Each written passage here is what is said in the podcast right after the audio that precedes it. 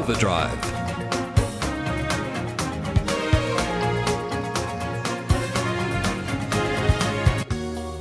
Hello, and welcome to Overdrive, where we experiment with ideas and experiences to do with cars and transport. I'm David Brown, and in this week's program, we have news stories with David Campbell, including the downturn in sales of cars in Australia, and an Aussie company works to turn plastics, old tyres, and waste into diesel fuel for trucks. We look closely at why the top three selling cars in February were all utes. Alan Zurvas goes for a ride to a mid north coast holiday location in a $218,000 Lexus. And Brian Smith and I finish off a discussion we started last week on building car models from Lego. You can find more information at drivenmedia.com.au or previous programs are available as podcasts on iTunes or Spotify. Or our Facebook site is Overdrive City. So let's start the program with the news.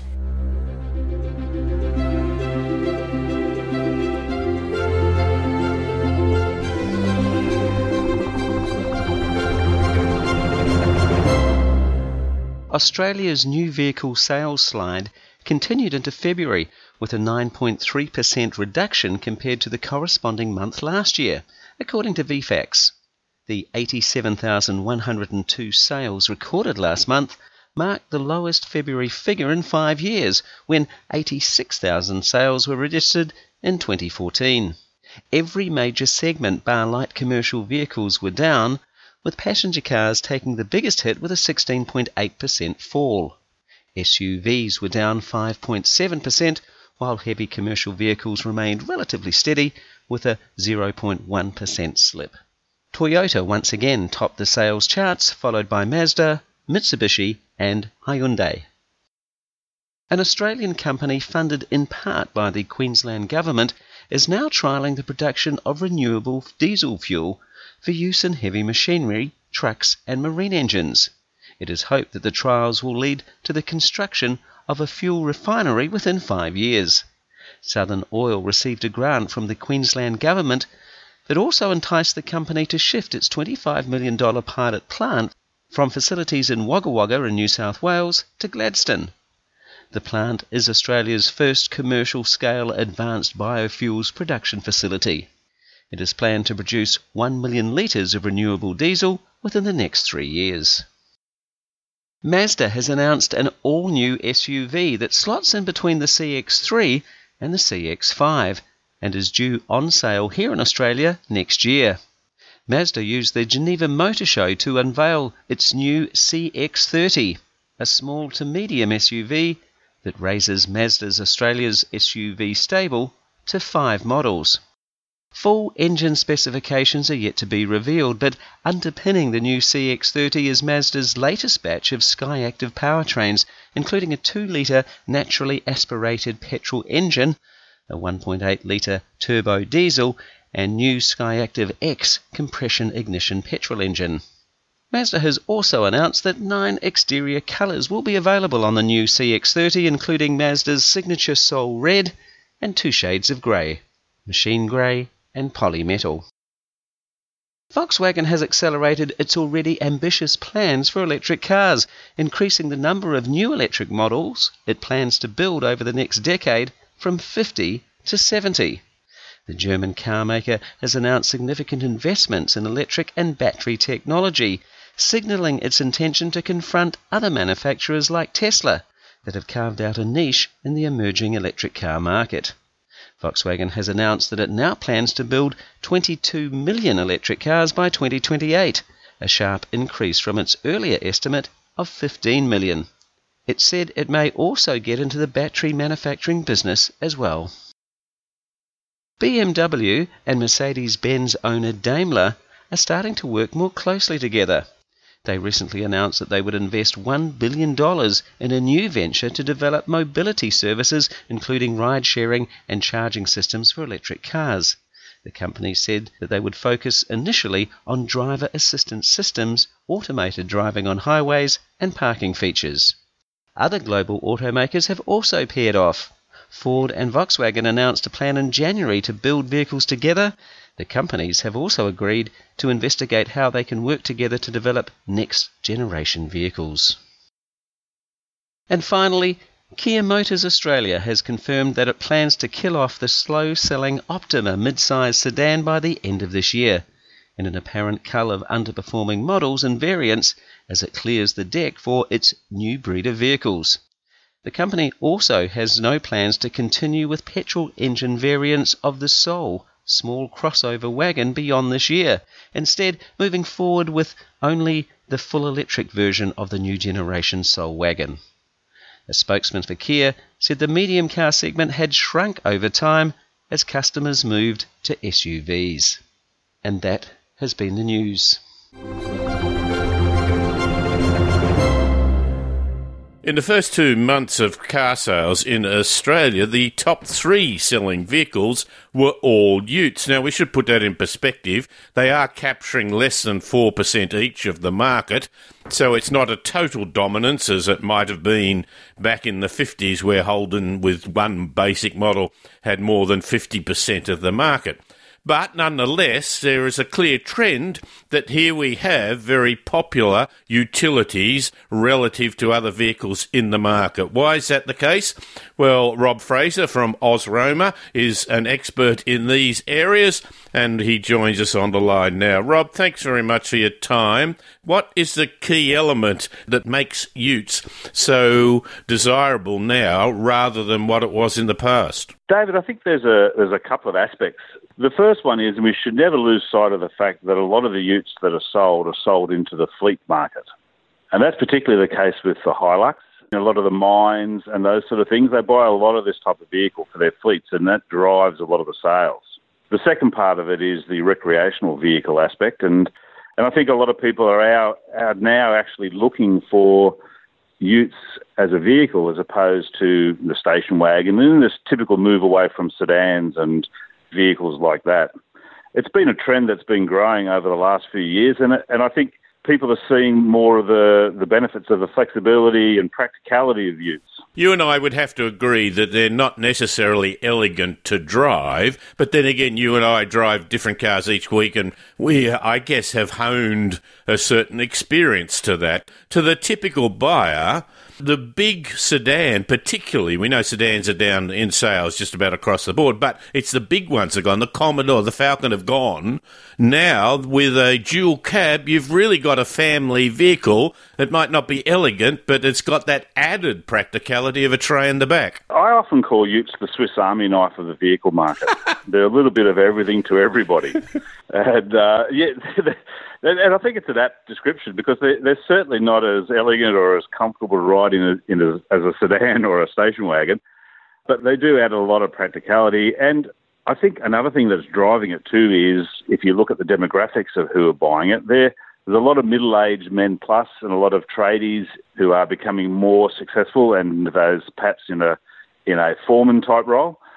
And and always in the back of my mind there's that saying that says every man has to have a ute in his life. and I think a lot of that is driving it as well. I think you know people are getting to a certain point and they're, they're saying, okay, well I need a vehicle and you know, this gives me sort of the practicalities and the advantages, but oh, I just want to have a ute, and I'm prepared to put up with all of the issues that come with that because I want to have a ute.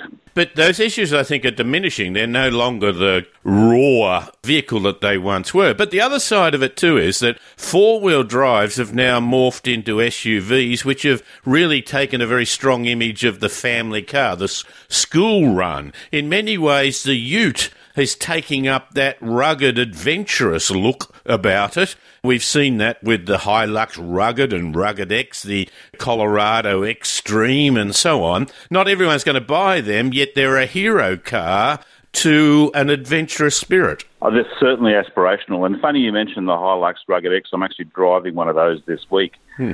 And I enjoy it. I enjoy driving around it. And yes, it is a little bit bouncy, and yes, it is a little bit rough compared to a normal sedan but I actually enjoy driving it. And as I said, those those issues are not as big as they used to be. The vehicles are getting more luxurious inside, more comfortable, have more features and more bling. So they're getting better, if you like, but they still have to have that harder type suspension to be able to have the load carrying capacity, to be able to tow what they need to tow. So there's always going to be a compromise. And David, even amongst utility vehicles, there are those that are better for on-road driving and for the family type vehicle, and those that are better for the four-wheel drive expedition. Yes. There is a bit of a difference between some of the utes in that category as well. So I think your point too is that they still, well, they're now having far more bells and whistles. And I think with the Ford Ranger, for example, which accounted for nearly 60% of Ford sales in some periods last year, and they are selling particularly in their upmarket models.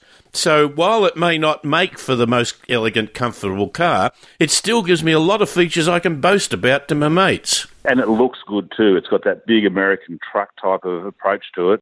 The fact that the upper end of the market is now becoming more popular again ties in with the demographics of who are buying it. Cashed up tradies, people coming into their 40s in their own business, you know, people that are that are looking to be a bit more adventurous or even have that perception of being more adventurous, and they're prepared to pay for it. Hmm. And if you think about it, a Ute, as I said, it's a Swiss Army knife. It will tow three and a half tons. There's not a lot of vehicles now that will do that. It will carry four stroke five in varying degrees of comfort, although, to be honest, if I was a large teenager, I wouldn't want to be sitting in the back of almost any of the utes. Hmm. It has a great load carrying capacity as well as the towing ability. It will take you to the most remote places for four wheel driving if you want to. You can, unfortunately, when you have a ute, you've always got a friend who needs moving, so you can chuck a lot of stuff in the back of it. and you and I both experienced that in the past.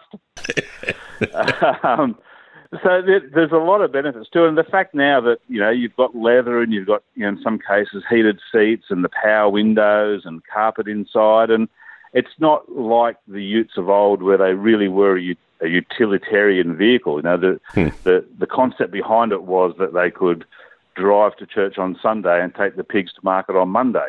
Hmm.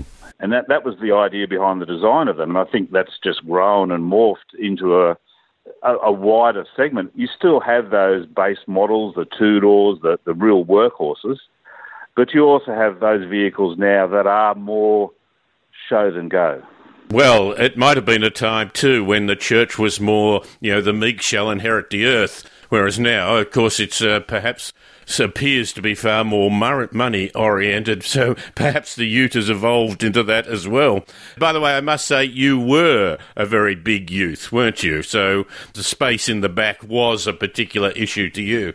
Oh, look, I'm 190 centimetres tall and a bit larger than the average bear, and I just don't in the back of them. It's not not a place I don't want to be. but, but if you've got a couple of young kids and whatever, and you know you've got something like a boat or a sea-doo or something you want to tow on the weekend, they are a really ideal compromise across all of the things that a family needs out of a vehicle. It truly is utilitarian. Yes.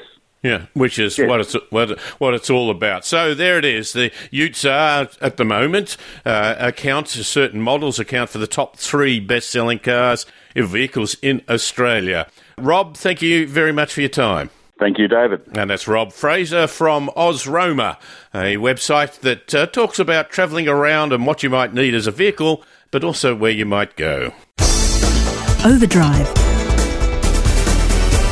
For more information and past programs, go to drivenmedia.com.au.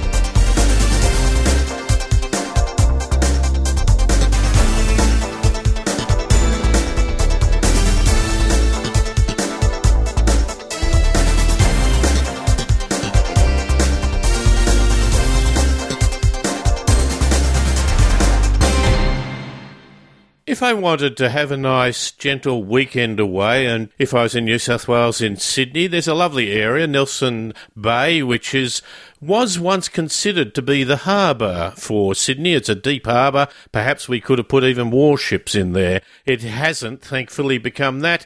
It is a lovely holiday type uh, location. So, what what sort of car should I take there? Well, the man to judge that factor, and in fact to do the trip is our good friend Alan Zurvas, who joins us on the line now. Good day, Alan. David, how are you? I'm very well. What did you drive to this peaceful, elegant area? it is a peaceful, elegant area. So I took a an elegant car, but it's uh, not quite so peaceful. It's a, it's a, it's quite loud. I took a Lexus LC500. Now, this is their upmarket, what, $200,000 sports car. It's got some pretty strong angles to it, but it is that classic sort of long nosed uh, two door sports car? It is, uh, and it does have the options pack, so it's $218,000 on the road. Beautiful, beautiful car, four wheel steering, carbon fibre bits and bobs, and a massive 5 litre V8 with 351 kilowatts. The interior is strong, isn't it, in its, in its presentation? It is. It is. Uh, if you look really hard, you know, you, you, you'll find, I suppose, little bits and pieces here and there that perhaps could use improvement. But look, generally, it's just so luxurious and, you know, everything's covered in soft, either leather or leather look fabric and the one we had, or the second one we had, but that's another story, was the Zinnia Yellow, which is an optional colour that has bright yellow panels inside on the doors. It just looks spectacular. Some who are conservative might think it, it has an almost an element of upmarket brothel about it. Well, I don't know, David. I've never actually been in a brothel. I'm thinking of images from movies and that because it is it, it is very strong. Yet it is that sort of heavy lounge room sort of look about it. It's almost over the top. But once you get used to it, it looks quite normal. And of course, it's brimming with technology. Driving it through Nelson Bay, was, was that the car to be in? Was it uh, in its place, in its element, fit for purpose?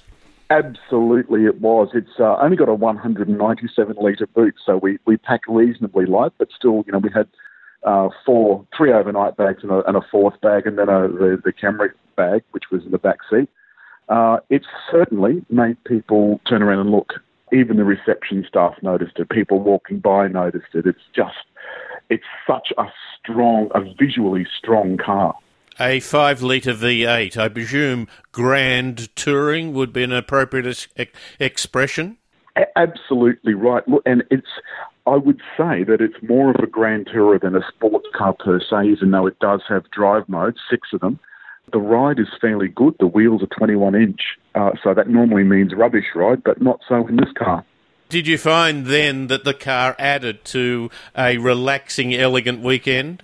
It did. We we well, it was a whole week actually, and we uh, you know ate at different places uh, every evening. And uh, on one occasion, I parked out the front of the hotel on the uh, on the drive, and uh, people stopped to take photos of it. So uh, I left it there while we went next door to dinner, and at the country club, which has uh, just had six million dollars spent on it.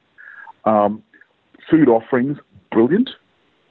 Uh, you can really just go for a nice long walk after the beach uh, on the beach if you want to. Uh, not at night; it's not very well lit, and um, there's plenty to see.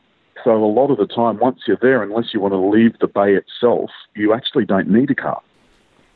Uh, Alan, uh, to say that I am envious is an understatement, but I appreciate you describing it to it so that we can at least live that life vicariously in this instance. Thanks very much for your time. Thanks, David, for having me. That's Alan Zurvas from Gay Carboys, who was out in a Lexus LC 500 touring to a, a, a elegant resort on the north coast of New South Wales.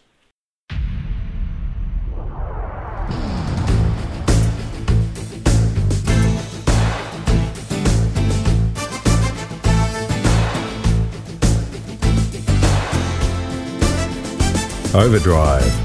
For more information and past programs, go to drivenmedia.com.au.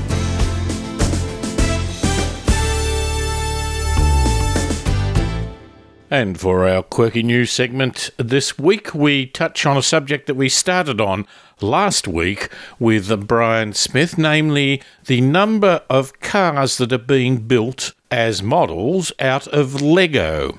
And we start with the appearance at the California Motor Show, where there was a big Chevy pickup which was made out of Lego, but it was in real size. It was a one to one scale.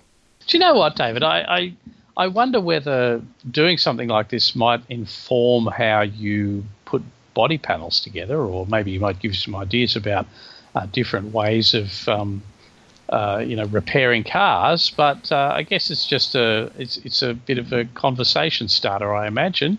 Um, that 334,544 pieces. I don't want to be the guy that had to count them. 2,000 hours it took a group to put it together. Yeah, it weighs 3,307 pounds, which is three quarters of the weight of the uh, uh, the real thing. Brian, I just sit and watch it, and it was made because Lego Movie 2 is coming out, the second part, whatever that means. I've just got to look at that, Brian, and say, oh, the effort is is beyond me. Oh, it's a tremendous effort. It's a wonderful thing to see. I just, when I see it, I see it scattered all over the carpet. and, uh, and and just sort of getting underfoot millions and millions of pieces of tiny pieces that I'm stepping on. I wonder how they, they move it. Can they can they actually move it while it, did they glue it together? I, I just want to know. You know, at the end, do they dismantle it and give pieces out to fans at the motor show? It would be a clever idea. You could own Oh. a piece of of uh, Lego brick from the Chevy. Yeah, would you get the people who built it to break it up and hand it out? No, I think they'd be crying, wouldn't they? They would, yeah, possibly they would be upset if if any piece came loose. I do believe they do stick them together just so that it, it doesn't fall apart. But that's big, right? That's real Yeah. size. And so you can make the contours and that flow a little bit more easy. When you have a little car, and uh, you, I sent you a picture of the Lego gym stuff, which is of the Porsche 911, which looks like Kermit the Frog done badly, doesn't it? Yes, it does. What's the yellow thing next to it, David? Is that supposed to be Citroen 2CV or something? What is it? Yes, it could be. But I, I the would. combi is, is clearly recognisable. Yeah, but that's because it's a square. yes, the combi is a rectangle to start with. Very easy to make out of blocks.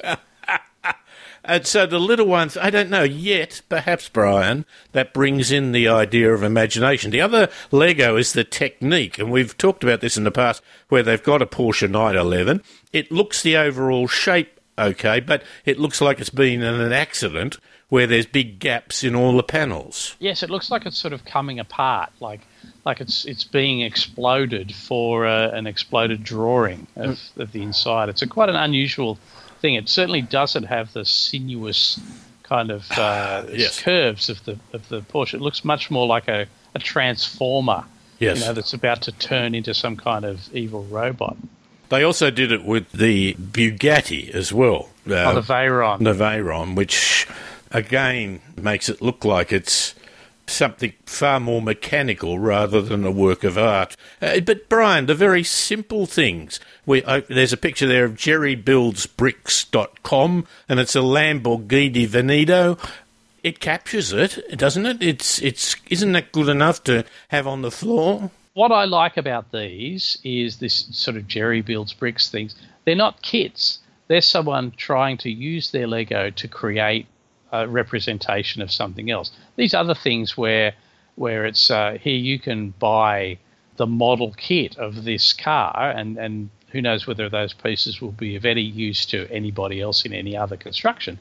But here, this is like I am making a Lamborghini out of the parts that I have. That's to me what Lego is all about. And finishing off the program, we have a quirky news story with Brian Smith and Errol Smith. Brian, you have a heritage vehicle. Sort of. Toyota Land Cruiser is releasing next year a Heritage Edition, and it seems the biggest heritage element, which I can't really understand, is that it's reduced three seats out of the vehicle. Uh, the to- current Toyota Land Cruisers go up to an eight-seater. Um, this will only seat five, and uh, it's. I think this is just them realizing that they didn't redesign the car, that it's looking quite old, and, and perhaps they're going for heritage. So they are having some vintage Land Cruiser badges on it, but most of the rest of the um, the sort of offer is is pretty bog standard. 5.7 litre V8 engine. That's what we Ah. need in 2020, isn't it? Mm. Three percent of the sales in Australia are the petrol engine. Yes. Well, maybe that's the old part. See, the thing about it is SUVs started as four wheel drives, which had a tough image.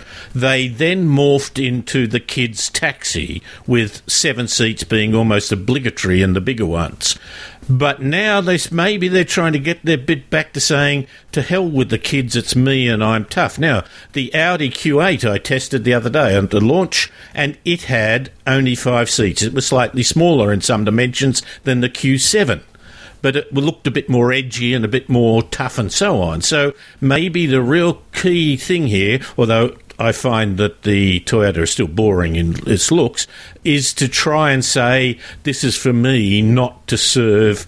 I don't think there is, but maybe there should be a sticker on the back saying, no baby on board. Yeah, okay. Mm. Well, I look, don't only 1,200 being released, so. Yeah, Da- David, I think someone will still use it to, to drive the kids to school. That might be right, but uh, I mean, it is old style, no diesel. We know diesels are getting a bad image. Perhaps it pollutes. I noticed that uh, a review was done by the Car Connection, and it talked to likes, myth, the, the truck, and the legend. That's lovely. Climbs anything, ample power. The dislikes were it guzzles fuel. It's very expensive. It guzzles fuel. It's not well suited to suburbia. and did we mention that it guzzles fuel? That is the old star. That is the heritage, is it not?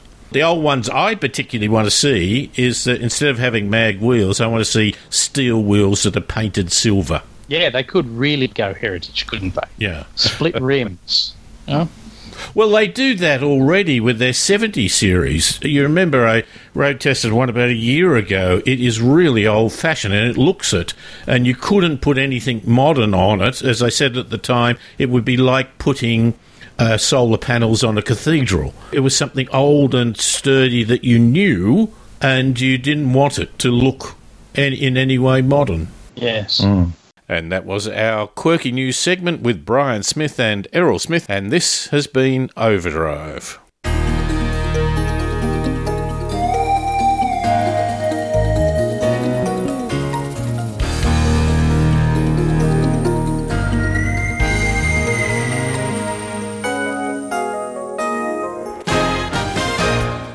And this has been Overdrive. My thanks to Brian Smith, David Campbell, Rob Fraser, Alan Zurvas, and Paul Just, without whom we would not even get started. Overdrive can be heard across Australia on the Community Radio Network. You can find more information at Driven Media, and previous programs are available as podcasts on iTunes or Spotify, and you can look at our Facebook page, Overdrive City. I'm David Brown. Thanks for listening.